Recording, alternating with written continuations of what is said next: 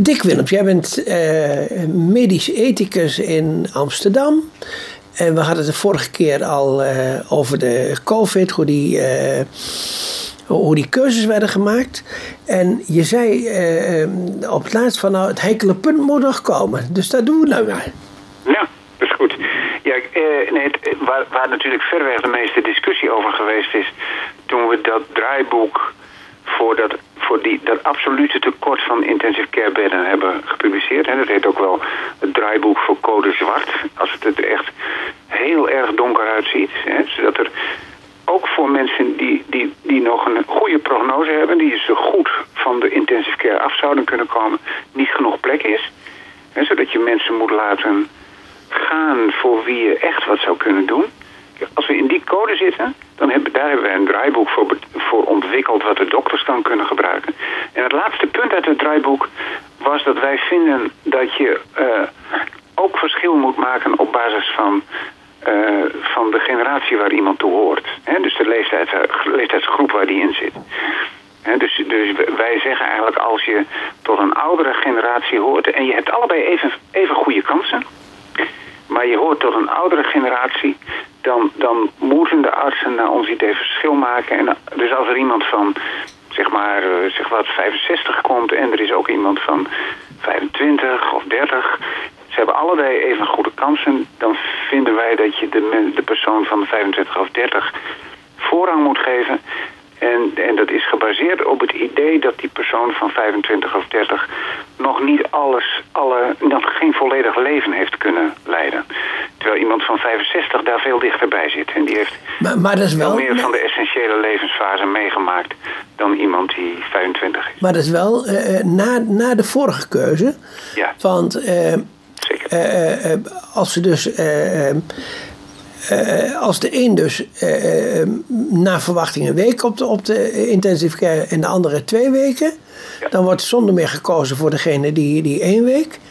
Ja. Uh, hebben ze allebei twee weken nodig?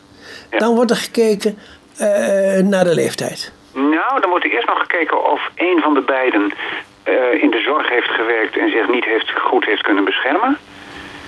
Oké, okay, ja. ja. Zelfs, zelfs dat kan de ouderen zijn voor wie dat geldt. Hè? Ja, dan, dan krijgt de oudere weer voorrang. En pas als dat niet zo is, dan krijgt de persoon, uh, dan, dan begint dat wat wij dan het generatiecriterium noemen. En dus dat, dat er een verschil is in generaties. Dus dan krijgt de jongere generatie voorrang boven de oudere generatie. Maar Dick, Dick, is dit nog uit te leggen door een arts aan de familie, dat ze de familie moeten uitleggen van uw, uh, uw uh, vader of uw moeder komt niet op de IC. Ja, ik, dat, dat, we hopen natuurlijk allemaal. Het is goed dat je het vraagt, want kijk, we, we zitten nu, ik zit het nu zo heel rustig uit te leggen, maar we zijn natuurlijk allemaal als de dood dat we dit zouden moeten gaan gebruiken. Want het is voor artsen heel moeilijk bijna onmogelijk uit te leggen dat de oudere persoon die een goede prognose heeft, dus er goed af zou kunnen komen, uh, uh, dat die niet wordt opgenomen omdat er een jongere persoon is met net zo'n goede, met net zulke goede vooruitzichten. Dat is heel erg moeilijk uit te leggen. Dat moet ook niet een individuele arts doen. Wij, wij, we hebben ook meteen gezegd van als, als dit zal moeten, dan moet een commissie bestaande uit ervaren liefst wat oudere artsen, uh, die, moet, die moet beslissen wie de voorrang krijgt op basis van deze criteria. En die moeten het dus in feite ook, de uitleg komt in feite ook van die groep artsen. Maar het blijft een situatie waar we allemaal van enorm hard van hopen dat die nooit zal optreden. Omdat het een, een bijna niet uit te leggen keuze is. Maar weet je, het, de, het alternatief is dat je gaat loten. En dat is ook niet uit te leggen. Dat je gaat loten tussen een jongere en een oudere is ook niet uit te leggen. Want dan kan natuurlijk, eh, dan, dan is het het lot wat beslist. Ja, dat wil eigenlijk helemaal niemand. En daar komen we misschien toch wel op uit hoor. Ook met deze criteria die we nu hebben. Want er is nog best een grote kans dat, dat er niet zo'n generatieverschil zal zitten tussen de twee patiënten die allebei uh, een intensive care bed nodig hebben. En dan kom je toch op loten uit. En, en speelt geld nog een rol? In wat voor opzicht bedoel je dat? Nou, bijvoorbeeld een, een miljonair die voor zijn vrouw wel even naar Amerika kan brengen in een helikopter of in een vliegtuig. Ja, nou, kijk, Amerika hebben wij niet zoveel over te zeggen, maar in Nederland speelt geld geen rol. En dat mag ook echt niet. Mhm. dus, dus vanaf het begin is, hebben, is duidelijk geweest dat, dat, dat hier de miljonair en de schoonmaker echt, echt exact gelijk zijn voor ons. En de enige verschillen waar je rekening mee zou moeten houden zijn die, de snelheid, de, de, de duur van de opname, de vraag of ze onbeschermd in de zorg hebben gewerkt en of er een generatieverschil is. Maar geld speelt geen rol. Nee. Oké, nou, dit is in ieder geval heel duidelijk. Heb jij zelf nog iets waar je eraan toe wilt voegen? nee, maar ik vind dat punt van het, het loten is natuurlijk wel, was wel een van de belangrijke redenen om hierover te gaan nadenken. Want in de, in de, in de situatie in Italië begin van dit jaar was het zo dat er ziekenhuizen waren die bij het binnenkomen van patiënten met COVID in het ziekenhuis mensen al een loodje lieten trekken. zodat ze van tevoren wisten dat als het slecht met ze zouden gaan, dat ze wel of niet op de intensive care zouden komen. Dus dat, en, en daar was de loting dus echt helemaal aan het begin. Nou ja, dat hebben wij eigenlijk, daarvan hebben we eigenlijk meteen gezegd, dat, dat is eigenlijk de minst ethische manier om dit op te lossen. Ja. Ook al begrijpen we, hebben dat het in de enorme paniek in Italië natuurlijk gebeurde.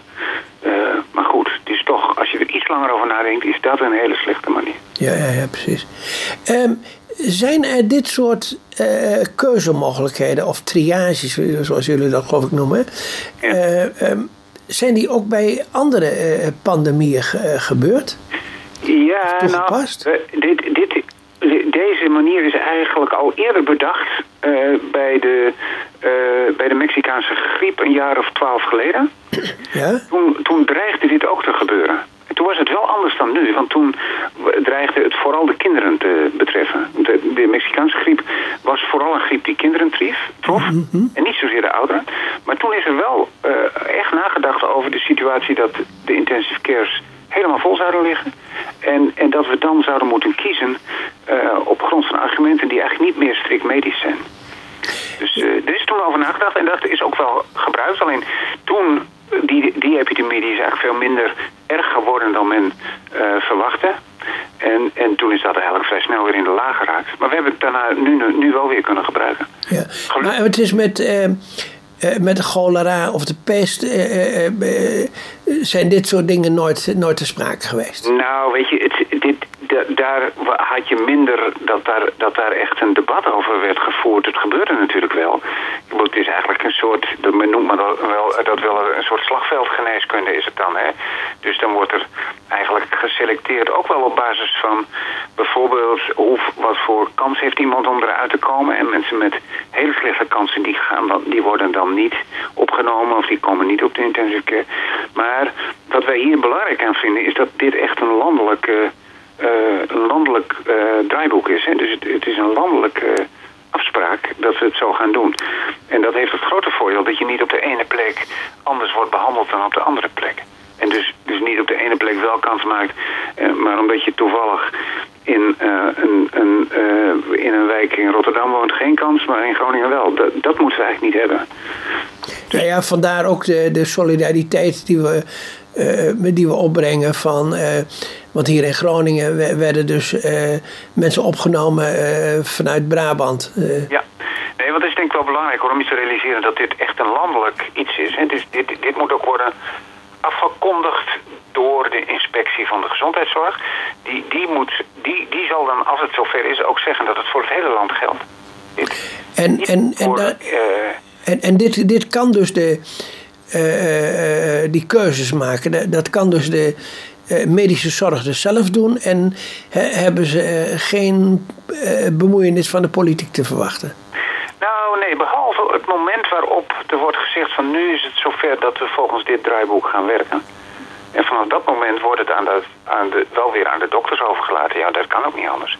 Moet ook wel. Maar die hebben, die hebben hiermee wel een, een, een, een, een, een, een soort achtergrond waarmee ze die, die hele vreselijke keuzes kunnen maken.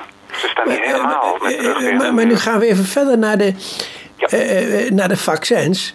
Ja. want daar liggen ook volgordes in van bescherming. Ja. en waar ik het met jou ook even over wil hebben, de, de, de, de eerste vaccin wat nu beschikbaar is, dat is, dat is gedaan op basis van genetische manipulatie. Ja. En dan hoorde ik dat dat al jarenlang op de plank ligt. Maar men durfde de, uh, dit soort methodes niet in te voeren.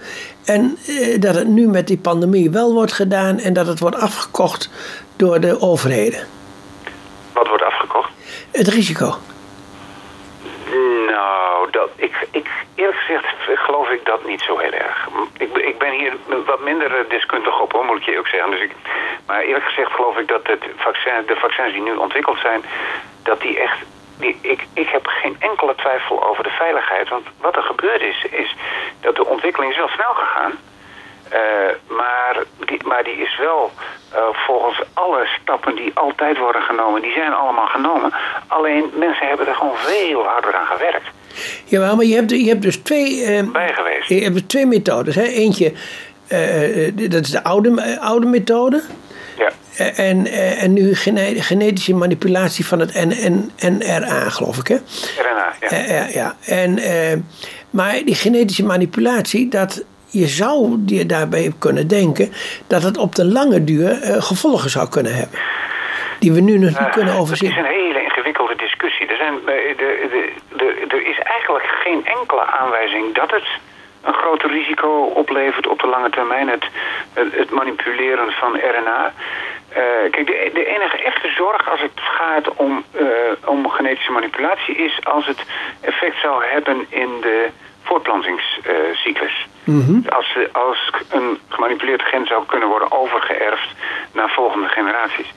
Maar daarvoor is er eigenlijk op dit moment uh, geen reden om, en zeker als het om RNA gaat, want RNA is nog echt wat anders dan DNA. Dus DNA is het voortplantingsmateriaal. Maar RNA is, eh, dat, dat wordt niet zo voortgeplant. Dus er is eigenlijk veel minder uh, reden om daar heel bezorgd over te zijn. Maar ik maar het is toch ook een ethische kwestie? Dan ik, dan ik snap hoor, want uh, anders kom ik op een terrein waar ik, waar ik echt niet deskundig genoeg voor. Daar moet je echt dan iemand anders voor vragen. Maar wat ik, wat ik wel weet is dat, dat alle alle stappen die zijn ondernomen om, om deze vaccins te ontwikkelen, dat die uh, net zo zijn als bij andere vaccins. Alleen heeft men er veel harder aan gewerkt. En met veel meer mensen tegelijk. Uh, en ook in de, in de goedkeuringsprocedures en zo, die zijn, die zijn niet uh, makkelijker geweest. En, en verhalen over het afkopen van risico door de overheid, ik, daar geloof ik eerlijk gezegd niks van. Oké, nou ja, het, is, het, is, iets wat ik gehoord heb en ik wou ja, toch wel even. Het gaat heel veel rond, hè, rond die, dat is, vind ik een van de hele grote problemen rond de vaccins. Alles wat erover rondgaat nu. Ja, maar is het ook niet zo dat, dat we. Uh, we kregen maar heel sumier uh, uh, gegevens door. En, en nu wordt ook, ja, plotseling is er dan eentje die wordt goed goedgekeurd. Ja. en, en, en er komen nu nog een aantal ja, van deze vaccins. Eh, op de markt, die gaan, die gaan ongetwijfeld ook gebruikt worden. Ja, nee, ik begrijp de zorg wel hoor. En ik begrijp ook wel dat mensen denken van dit, dit, gaat, dit, dit kan niet goed gaan, want dit gaat veel te snel. Maar als je dan wat beter kijkt, dan zie je dat het, dat, dat de, dat het eigenlijk allemaal gaat zoals het altijd gaat met vaccins. En men is altijd heel erg voorzichtig met vaccins. Uh, omdat je ze natuurlijk aan gezonde mensen geeft. Dus je wilt daar geen risico mee lopen. En, en die stappen zijn eigenlijk, als je nauwkeuriger kijkt, uh, wel allemaal gezet. Ik snap heel goed de zorg en de, en, de, en de onrust door het feit dat het zo snel is gegaan. Maar als je goed kijkt, denk ik niet dat het terecht is. Oké. Uh, dan hebben we nog wel de verschillende uh, methodes die gebruikt worden om, om te vaccineren. Dus er zijn landen die wat eerder beginnen en wat later beginnen. Er zijn landen die beginnen bij de alleroudste, hè, ja. iemand van 101 jaar. En, en de anderen zeggen van nou, we doen eerst het medisch personeel. Ja. Kun je daar iets over zeggen? Wat voor ethische consequenties ja, Ja, kijk, ik denk dat de, de, de het belangrijkste verschil in, in de verschillende keuzes die men gemaakt heeft is of je allereerst mensen wilt beschermen die kwetsbaarder zijn. En zo, uh, zoals we eigenlijk nu met de influenza-vaccinatie ook ieder jaar doen. Hè. Dan worden mensen die kwetsbaar zijn, dus de, de ouderen en met name ook de mensen met chronische ziekten en beperkingen, die worden eerder uh, gevaccineerd. En, uh, en voor de, de rest kan een vaccin krijgen, maar, maar nou ja, die moeten het eigenlijk zelf beslissen. zo kun je het doen. Dat is eigenlijk één keus. En dat is eigenlijk de keuze die Nederland heeft gemaakt. En de andere keuze is dat je het vaccin zo geeft dat je zo, zo groot mogelijke kans maakt dat de epidemie verdwijnt. Ja, ja, precies. En, en, dan zou je eigenlijk veel meer, dat is ook wel geopperd in Nederland, dan zou je veel meer uh, de, de jongeren moeten beschermen, want die zijn eigenlijk de grootste verspreiders uh, van het virus. En dan is er nog een derde keus, en, uh, die is ook in sommige landen gemaakt. En dat is dat je met name de productieve sector vaccineert, om de economie gaande te houden. Dat is een keuze die, die in Nederland zeker niet gemaakt is. En ook in Nederland is gekozen voor de meest kwetsbare. En ik vind dat, ik, ik sta daar wel achter, omdat ik vind dat, dat, dat je het belangrijkste wat je moet doen is zorgen dat mensen die echt kwetsbaar zijn voor die infectie, dat die er tegen beschermd worden, zodat die er niet aan overlijden. En dat je dan zorgverleners daarvoor uh, vaccineert, dat, dat, uh, de, de reden daarvoor is dat, dat, dat zorgverleners natuurlijk voor deze mensen van essentieel belang zijn. Dus als die ziek worden, dan wordt er niet meer goed voor ze gezorgd. En dan ja, exact. worden ze alsnog ziek. Dan heb je een redenering, ja. Uh, ik, ik, we stoppen er nu even mee en dan, uh, ik wou het je nog even wat meer hebben met jou over uh, in het algemeen.